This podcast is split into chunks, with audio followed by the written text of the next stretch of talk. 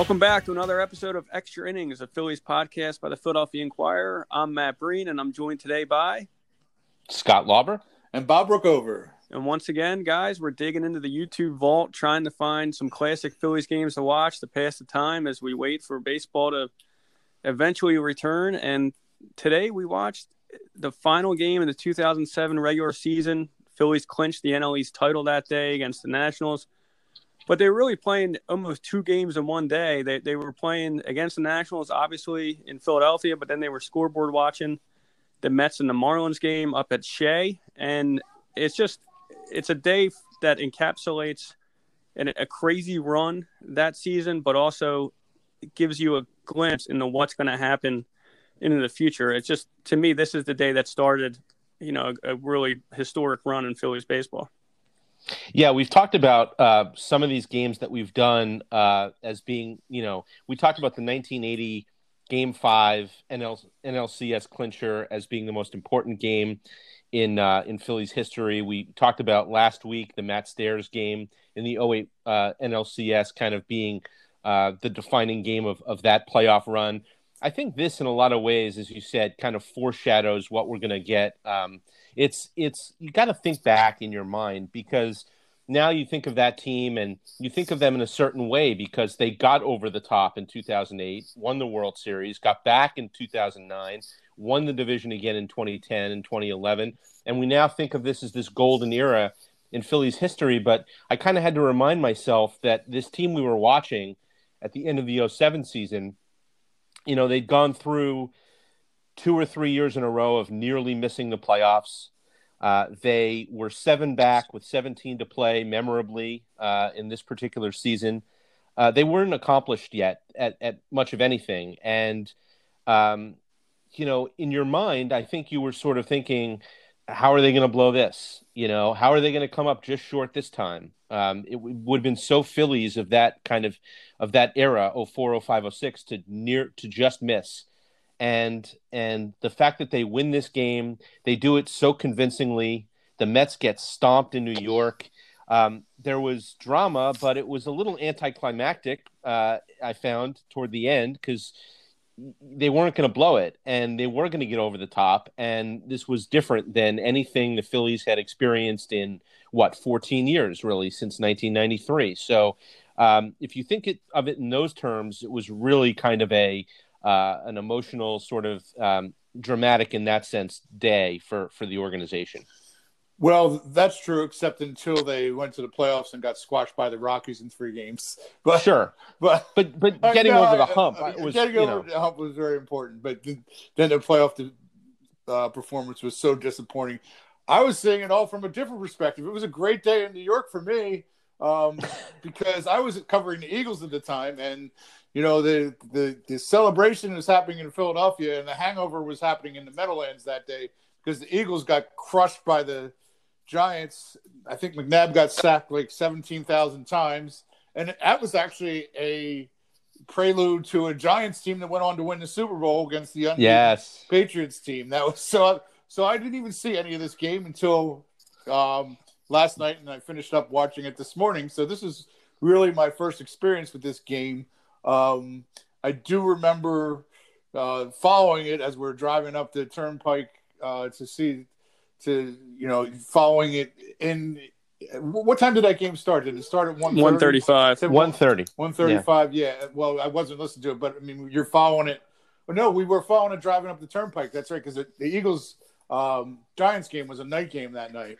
Um, so I, rem- I remember following it that way. But this is the first time I I really watched it, and it and it was I remember that season. I mean, I I had been off the Phillies beat that by that point by for like four years, I think, um, and I think they actually allude to it in the telecast that their their pre uh, their season going into their promotional thing was goosebumps. This is yes. going to be the year of goosebumps, and I remember calling my former Inquirer colleague Jim Salisbury and say, I think it should have been goose droppings, or you know, or I don't I don't think I used the word goose droppings. They should change the promo because they started four and eleven. I'm like this this is just awful.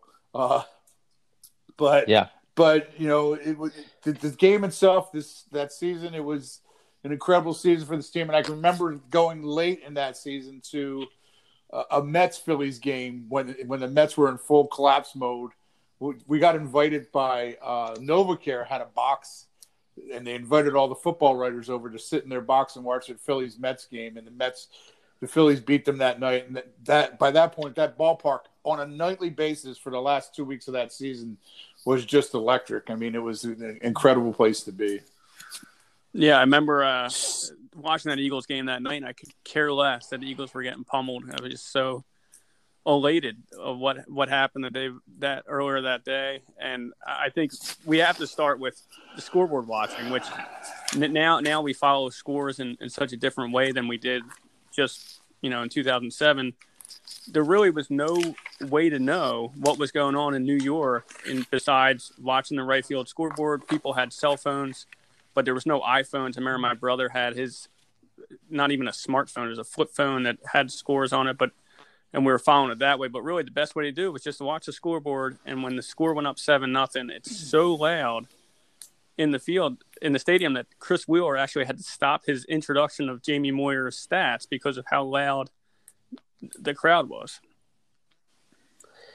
Yeah, I remember uh, having lunch. Uh, I was eating lunch uh, in the media dining room, and uh, the Mets game had just started. And by the time I left that dining room, uh, they were down, you know, four or five nothing, and it was seven nothing by the time the the Moyer delivered his first pitch. And it was surreal because you had Tom Glavine on the mound that day for the Mets, and you just expected that you know, and they were playing the Marlins, and the Marlins were you know finished in last that year uh, in the NL East, and you just sort of figured you know the Mets were going to win this one. They were at home, and as bad as they'd been uh, the entire month, and you know th- there are two sides of this coin because I've always said, I mean, it took a an epic collapse on the Mets' part, but the Phillies also really had to play their rear ends off in order to be in position to win the division. They had to go like 13 and 4 down the stretch and and and so the Mets, you know, would have overcome this if the Phillies hadn't played great down the stretch. And um, you know, you just sort of figured we were headed for either a, uh, uh, playing game on that Monday, or, or the Mets were going to figure out a way to to, to beat the, the awful Marlins. And and here it was, seven nothing, and the Phillies just it was like don't screw it up because the Mets have teed it up for you. It was really weird, and the crowd was going crazy. I've never seen a pregame like that where you know guys are out there stretching in the outfield, and you know, I mean, it was and it was like a game was going on right there in front of you. So it was it was really really incredible. Um, you know, to sort of see that going on before the game. The, the hindsight irony to the to the whole thing is that Cody Ross was yeah. was such a big part of that the Marlins beating the Mets that day and later on he would become such a big part in in ruining uh, Philly seasons. but he's but he that day he, he got this whole thing started for the Marlins in that first inning. You know, we can't have a, a scene like that again either. A pregame. I mean, as long as baseball stays the way it is, because now uh, they start all the games on the final day at the same time, right? They're all three thirty starts. Back then, it was staggered a little bit, so you had some games at night. I think the um, I, you know, the Padres um, and Rockies, who were fighting for a wild card spot uh, and playing meaningful games that day, both started, you know, on the West Coast uh, after the Phillies had started. I think the Rockies even played at night. Now they all start at 3:30. I think they changed that after 2011, that crazy finish that year. But now you'd be starting at the same time, and um, you know, you, you might still be, as you said, Matt. Like we we we follow games differently than we would before. You're not going to be uh, be hanging on every scoreboard change the way you would have 12, 13 years ago. But um, you're, you're just never going to have that scene again um, unless baseball goes back to a different a different schedule on the final day. You know, you, you had the pregame scene, and, and you'll probably never have a postgame scene like they had again before. I mean, before we started here, we were talking about how the interviews in the clubhouse weren't the same, but the, the scene on the field after the game, really, Brett Myers um, yeah. spurred it on uh, was I don't think you'll ever see that again where all so much time elapsed after the game, so few people left, and then the players just came out and decided we're going to party with the fans, and that was such, such a cool scene too. Yeah, and I think that was that goes into what Scott was talking about earlier about what this day meant, and I, I know they they ran into a buzzsaw of the, you know in the NLDS with the Rockies, but but this was this started in 2001 with when they they fell apart at the end of that season. And then in 03 and 05 and 06. So there was, and a lot of those guys, Pat Burrell, Jimmy Rollins, were around for all of that. Brett Myers came up in 02. So th- this was bubbling for six years to get to this. And th- this was really almost their World Series. And and that's why the celebration is just over the top. They, they parade around the warning track. They got a fire hose out. It was just hmm. absolutely insane. It was almost crazier than their celebration in 08 really i mean it's just it's absolutely ins- for a division title but that's what it was more than a division title and i remember just as a kid i was in kindergarten in 93 and, and i remember a lot of 93 went to a lot of games but I, I didn't live the ups and downs of the 93 season i was just you know excited to watch the games and then so my up and down of following a team started probably around like 2000 i guess when you're in middle school and the phillies were average or they were terrible for a lot of that time. And I never could imagine them making the playoffs. Just like the Eagles, I, I don't think anyone, you couldn't imagine the Eagles winning a Super Bowl until they won the Super Bowl. It's like I couldn't imagine the Phillies just making the playoffs until they made the playoffs. And when they made the playoffs, it was like, holy crap, like that, that's amazing. And of course, the players are to, they were probably in the same mindset. They couldn't believe that they were in the playoffs. And I remember Chase Utley said, um, when he left the Phillies, he ranked his top ten moments in the in his Phillies career, and this was actually number one because this to him meant more than the World Series, which is just really incredible. It really did, and when you you think about it in these terms, so now it's been, uh, now that the playoff drought is nine years, um, or it would be nine years if they play this year and don't make it. I mean, they've gone 14 at this point, so uh, if you think it's been a long time now since the Phillies made the playoffs, um, you know, then then think about then. Uh, it's it's almost twice that. So yeah, no, it was no doubt it was a it was a um, it was an emotional and crazy celebration. It was the first one I'd ever covered. Uh, it was my second year of covering Major League Baseball. I, you know, they didn't make the playoffs in 06. Um, so it was my first sort of post game celebration thing in the clubhouse. I went through it again with the Phillies in 08, uh, a few times, in 09, a few times, uh, in uh, 13 with the Red Sox a few times when they won the World Series. And this was definitely, I think, the most over the top. Uh, and it went on the longest also. I mean, normally you've got, even after the World Series, you get a pretty good celebration and then, um, and then people want to, players want to go to wherever they're going to go to continue it um, outside of the ballpark. And, and this was, not only did it involve the fans and going out on the field multiple times, multiple waves of of players going out on the field to share it with the fans, but it just it seemed like it lasted forever in the clubhouse too. I'm glad it was a Sunday, uh, and we didn't have to worry about running upstairs to uh, hit a deadline uh, because we were able to um, see it and experience it and tell the story a little bit more completely. Uh, because if this was a night game in the middle of the week, uh, you know, there would be so much of that color that that we never got to see. As I, as I did last week, I went back and read your coverage, Scott. And you could tell you you had time to write this time, and you, yes. and, you, actually your stuff was great. Um, it, and it was a six-one game too, so right, like you could, right. But your, you know, stuff, there were your stuff was really great that day. It was talking about how you know they started four and eleven. They had this rotation or this pitching staff with a ERA almost five, you know, and just all the things they they had to overcome to for this to happen. I mean, this was this was by no means a great team. I mean, you start looking at the back end of that bullpen, the guys coming out. Jose Mesa was on the last line legs of his career, and you know it, it wasn't a great team by any stretch, at least pitching wise. I mean, it was really a weak team pitching wise. Yeah, and I guess let's, you know, we can sort of set the tone for this because I have a feeling we're going to talk a lot about Jimmy Rollins for the rest of this podcast and his role not only in this game but in that season. And this was, of course, the year that he uh, began it all in January by calling the Phillies the team to beat, uh, which was utterly ridiculous when you think about it, given all that we've talked about in terms of how they've never been able to get over the top. But uh, years later, um, years later, Jimmy has talked about this and what made him go and say that. And he, you know, he has said that the reason why he sat there that day in January and said we're the team to beat is that they had just traded for Freddie Garcia and they had just gotten Adam Eaton. And it was actually the pitching that he thought was going to make them so powerful that year. He kind of looked at their rotation on paper and he said, We've got the best team. And when you think about it now and how it played out, I mean, Freddie Garcia won one game and was done by June with an injury. Adam Eaton had a ERA of almost six and a half.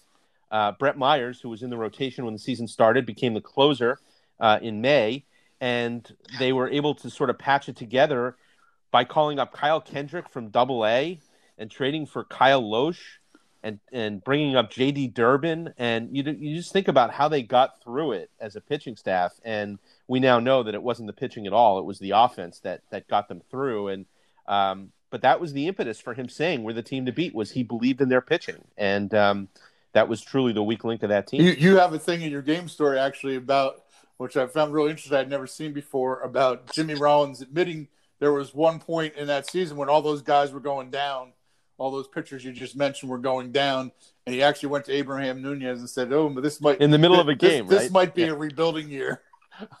you know, yeah, in the middle of a game on the mound was like, uh, "Dude, this isn't good." Right. So that was that was that was funny. I just wanted to. So so 07 was your first year on the beat. Second. Second. So second year on the beat. Okay. So you covered a winning season in 06 and 07, right? And then you covered the team through 2009. Yes. And then you covered the Red Sox from what, 10 to what? Uh, uh 18, uh, 17. 10 through 17. So you saw two world championships there? Or one. Or, one. Okay. Thir- 13. Okay. Then they won. So you covered a World Series there. But they had winning teams every year, right? Uh, no, not every year. They had some last place finishes. Okay. Bobby okay. V. The Bobby oh, that's v right. Year, The Bobby V. Year. There were there were I think two or three last place finishes. They either they either finished first or last basically every year that I that I was there. So so much of this Phillies run from 07 to 11 um at least the first part of it all I'm thinking the whole time is I'm what was wrong with me because I've covered the Phillies for at least a few games starting in 84 which was my junior year in college but really from 88 on 27 of those years since 1984 I've 27 of how many ever many I covered games, Phillies games, and for 26 of those, I was part of the beat or part of the coverage team. Um, and I've seen exactly five winning seasons in three postseasons in 27 years. yeah. So um, I've seen a lot of bad baseball anyway. That was my point. But Matt, get us back on well, track here. Obviously. Oh, Matt. obviously, it was the, the day they, they clinched the NL East, but it was also the day that Jimmy Rollins secured himself an MVP with his and you know starts with the first inning. He gets on, he steals second, he steals third, and then his twentieth triple of the season as well. In his last at bat of the season, I, it's just such a you know one probably one of his his greatest career moments was, was that triple. Yeah, I, will give a quick shout out to Jason Bergmann, the national starter that day from Manalapan High School. That's my high school. And uh, unfortunately, Harry Kalas called it Manalapan. he did. which uh, he's not alone. He's not alone. Lots of lots of people have done that. But uh, yeah, so one of the the very few guys I know of who went from Manalapan High School to the big leagues was on the mound that day. And yeah, Rollins was. I mean, he was the story the whole season. Um, and I mean, there were some numbers that just jump off the page. Uh, most extra base hits by a National League shortstop ever that year, and that record still stands. 88 extra base hits that year. I looked it up, and the only uh, the only shortstop with more extra base hits in a in a season was A Rod in '96. Uh, and uh, so Jimmy has the record for an NL shortstop. Um, they mentioned several times after the triple, which was his 20th of the year, that there are only four guys ever in the 20 doubles, 20 triples, 20 homers, 20 steals club. Willie Mays, uh, Curtis Granderson, Frank Schulte, and Jimmy Rollins and it gets better than that.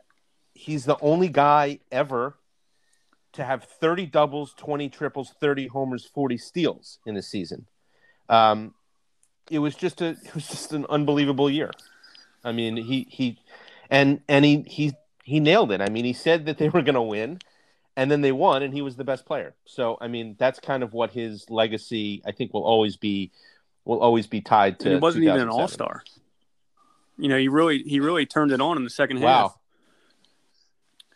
Yeah. To me, just the 20 triples is an amazing thing. I think three players in this century have had 20 triples. It's it's funny if you go back and look before 1925, there were a bunch of guys who would hit a bunch of triples. I'm I'm guessing they didn't have fences back then, so the ball would roll roll and they'd be able to get triples. But I, I don't know. For some reason, there were a lot more triples. The the record is the last guy to have more than uh, or the record is 20 a guy named chief i think colson uh, had 36 in 1912 as the record but there's been four double digit triple seasons uh, since 1950 believe it or not. Um, and he you know he was just the, the, the way he stole bases i mean it was unbelievable because he never got thrown out i mean that, i think he was what 47 46 was his final total that year I think so. um, and he got thrown out like six times. He, he never got thrown out. Um, it was, you know, he that season. Derek, he, he, he's not Derek Jeter, but I'm not sure Derek Jeter ever had a better season than Jimmy Rollins had that year. I love one is when uh, the ball goes to the right field corner and he's he's rounding second to go to third. Did I lose you? Burrell, uh, Rowand grabs Burrell to tell him like you know Rollins is going for a triple. It's like Burrell was just cheering and, and almost as a fan for like wasn't even able to see that Rollins was going for a third. It was just it was a neat shot that Right. I don't even know why they even had the camera there, but they did, and it, and it worked out. It was just such a funny little moment. Yeah. Yeah, it was. Rowand's like, oh, Yeah. hey, wait, wait, wait, wait, we're not done here. You know, that was that was great. That was really great. so we talked about how this game was really the it, it encapsulated a crazy month and, and i think you start that at the um the four game sweep of the mets which the fourth game of that i, I wanted to do on on a podcast but i couldn't, find that game on youtube just because i thought that game was just so ridiculous and we talked about That was the uh, that was the game where Iguchi scores the winning yes, run, right? Yeah. okay, and, so uh, so really quick, let me- second and third against wagner Yeah. So really quick, let me just say about that game. So uh, the the question that I always ask uh, about the 07 season is when did you start to think that this might be possible? And I remember a lot of players, even after I think they swept the Mets twice uh, in the final month, once at home, once at Shea. And I remember even after the sweep at Shea, a lot of players saying, you know, let's face it, like we're competing for the wild card here. Like even a lot of the Phillies thought that that was the way they were going to make the playoffs, not by winning the division.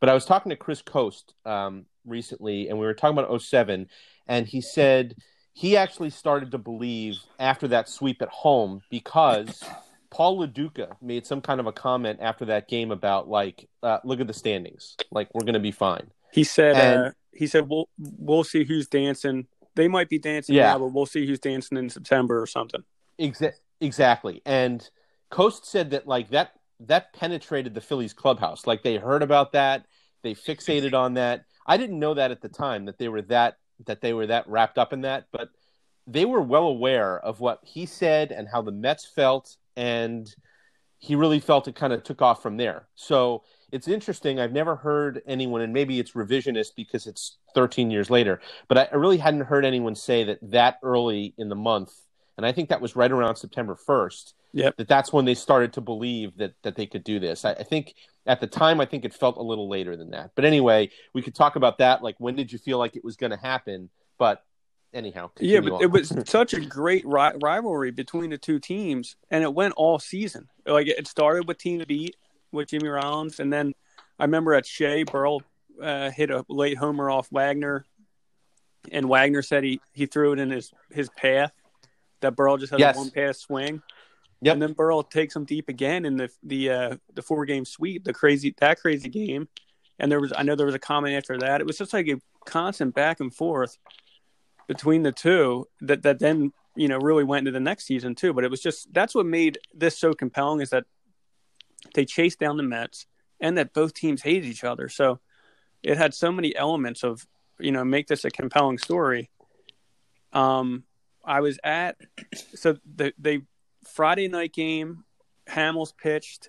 They won. They beat the Nationals. I went to that game with my buddy. We we go home, and I'm like, and we won so many games that year. You know, it was just insane. And I was like, well, they can clinch the division the next day because they could have got they could have clinched on Saturday with a win and a Mets loss. So like, well, we got to go down to Saturday.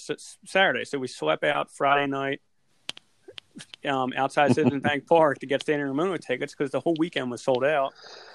We sweep outside, we get tickets, we go to the game that afternoon. They lose, but if you remember what happened in New York, the Mets killed crushed the Marlins, but there was like a scrap at third base between Jose Reyes and some Marlins that there was the benches cleared and there was a little not a fight but a little benches clearing thing that made me trigger like the, the Marlins might stink, but they have something to play for now going into Sunday. So it wasn't a total loss. We go home that night. We're like, well, we just swept out for tickets Friday night and the Saturday. We and to see them clinch. They didn't. They're going to clinch possibly Sunday. We got to we got to go back. So we went back Saturday night, slept outside Citizens Bank Park again. We get standing room only tickets for Sunday's game. And then in between that, we bought one game playoff tickets because if they tie, if they both won Sunday, there would be a game Monday at, at Citizens Bank Park between the Mets and the Phillies. And we bought those tickets, but as we know, we didn't need those tickets, so we you know we we had standing room only for Sunday, and it was just for me as a I was a freshman at Temple, and uh, it's really like that was like the peak of the fanhood right there, and it was it was just such an awesome moment th- that game to see them win, and just really because of what happened that entire month. That's awesome. Yeah, no, it it it it was. It totally. Um, I don't know when I sort sort of thought that this could that this could happen, that they could pull this out. I definitely know it wasn't as early as the beginning of that month, and I I clearly remember guys in the in the clubhouse at Shea talking about after they they swept the Mets there, talking about like the wild card still being um, the most realistic way that they could get in. And the Mets just seemed to lose in every way you could imagine. I remember like going into the clubhouse after games, Phillies games, and the Mets were still playing, and I remember seeing them get walked off. I remember seeing them like you know lose big leads, and I remember just thinking and like and Phillies seemed to kind of get into it more and more and more um, as the month went on. Like, oh my god, like not only are we playing great, but they're gonna they're gonna let us back into this thing.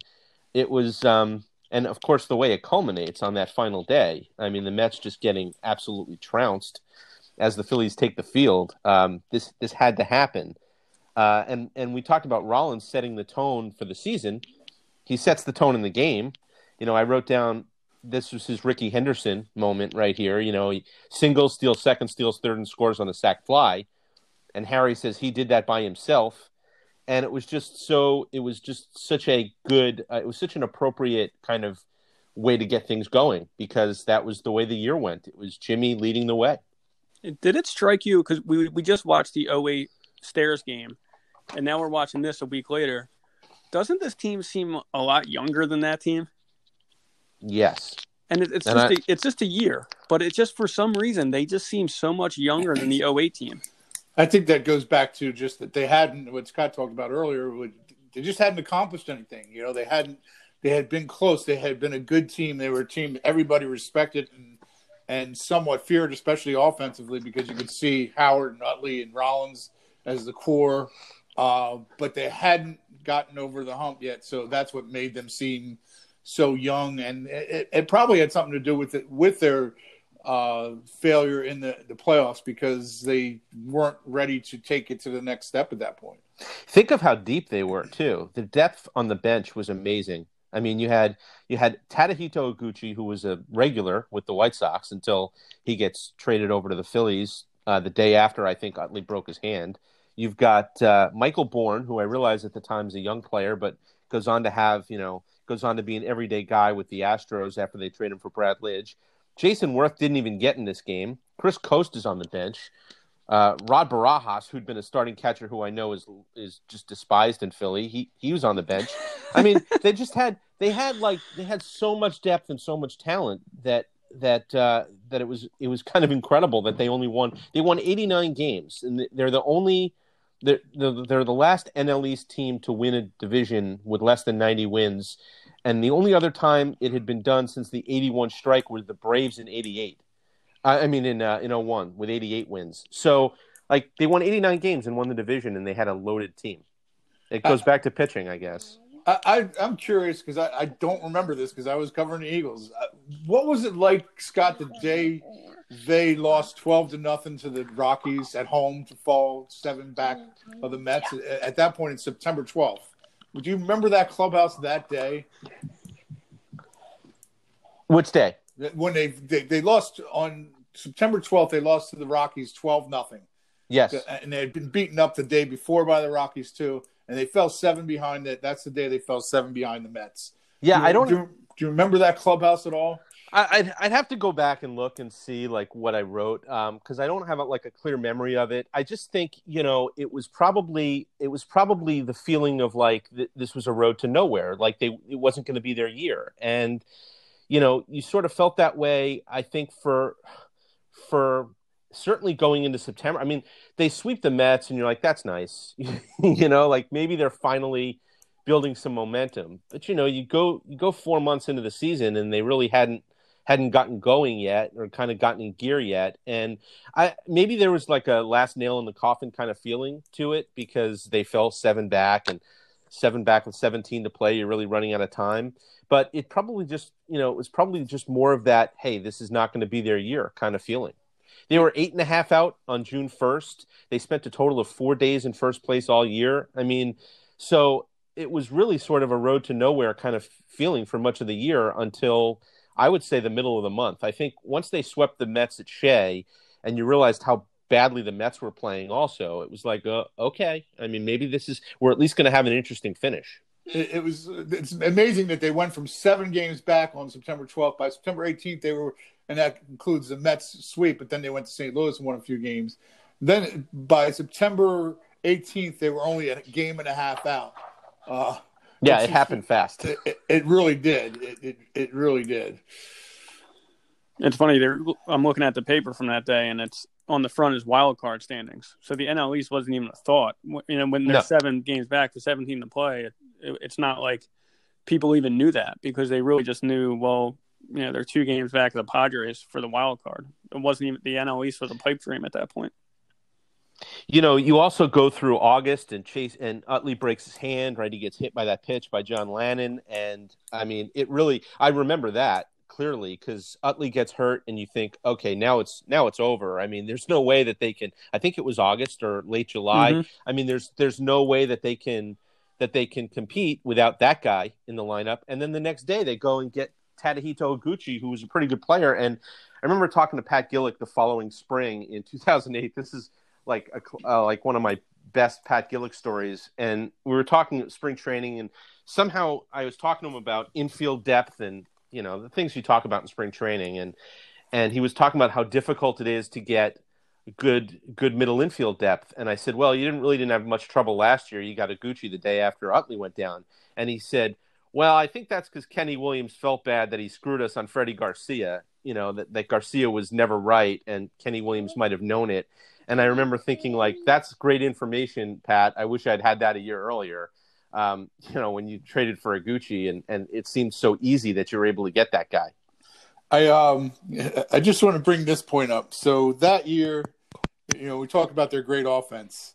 Uh, Aaron Rowand hit 309 that year. We haven't even mentioned him yet and what a how big he was. So Aaron Aaron Rowand hit 309 that year. Utley hit 332 even and had 100 RBIs even though he's hurt. So those two guys hit 300. And that's 2007. I'm going to give you a little trivia here. One player has hit 300 for the Phillies since then. Can you guys name him? Ben, ben Revere. Oh, that is a good answer. Wow! Right? Ding, ding, ding.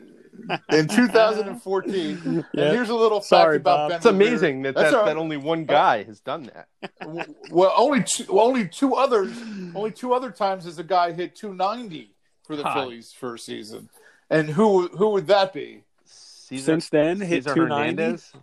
So we, we guys are good, man. They, he hit 294 twice since then. Nobody else has even hit 290 wow. for the Phillies. You need better trivia questions, and, Bob. Uh, well, I guess I do, but that's still an amazing stat. It is. We're it talking 13 is. years.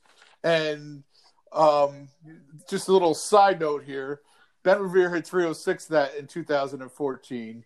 He's the only Philly who qualified for the batting title to ever hit 300 and not have a 700 OPS. He had a 686 OPS. Wow. Wow. so those are some those are my stats. Those are my stat contributions to our little podcast today. So we talked even about though the, even though my trivia questions stink. Thanks a lot, Brain. I would stayed up all night working on that.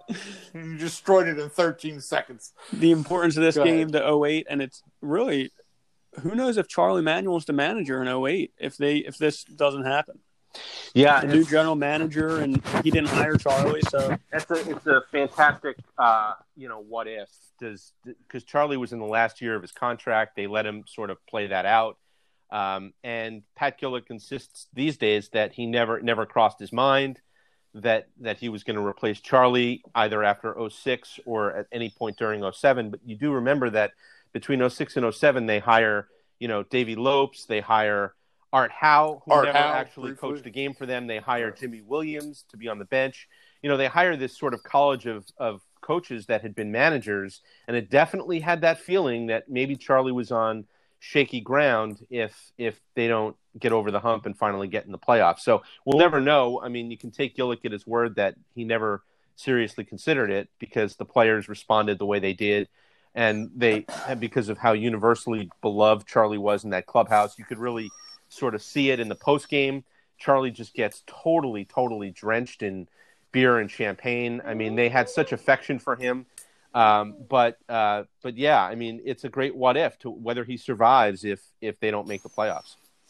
Yeah, the narrative is completely the, the Charlie Manuel narrative is so different if they don't win that game and get to the playoffs. You're right. I mean, I, it's, it's an amazing. Um, so many people wanted him fired. So many people were annoyed by his news conferences because he wasn't. You know, Charlie was never the great communicator in terms of the way he spoke. You know, you know, and his syntax and all that.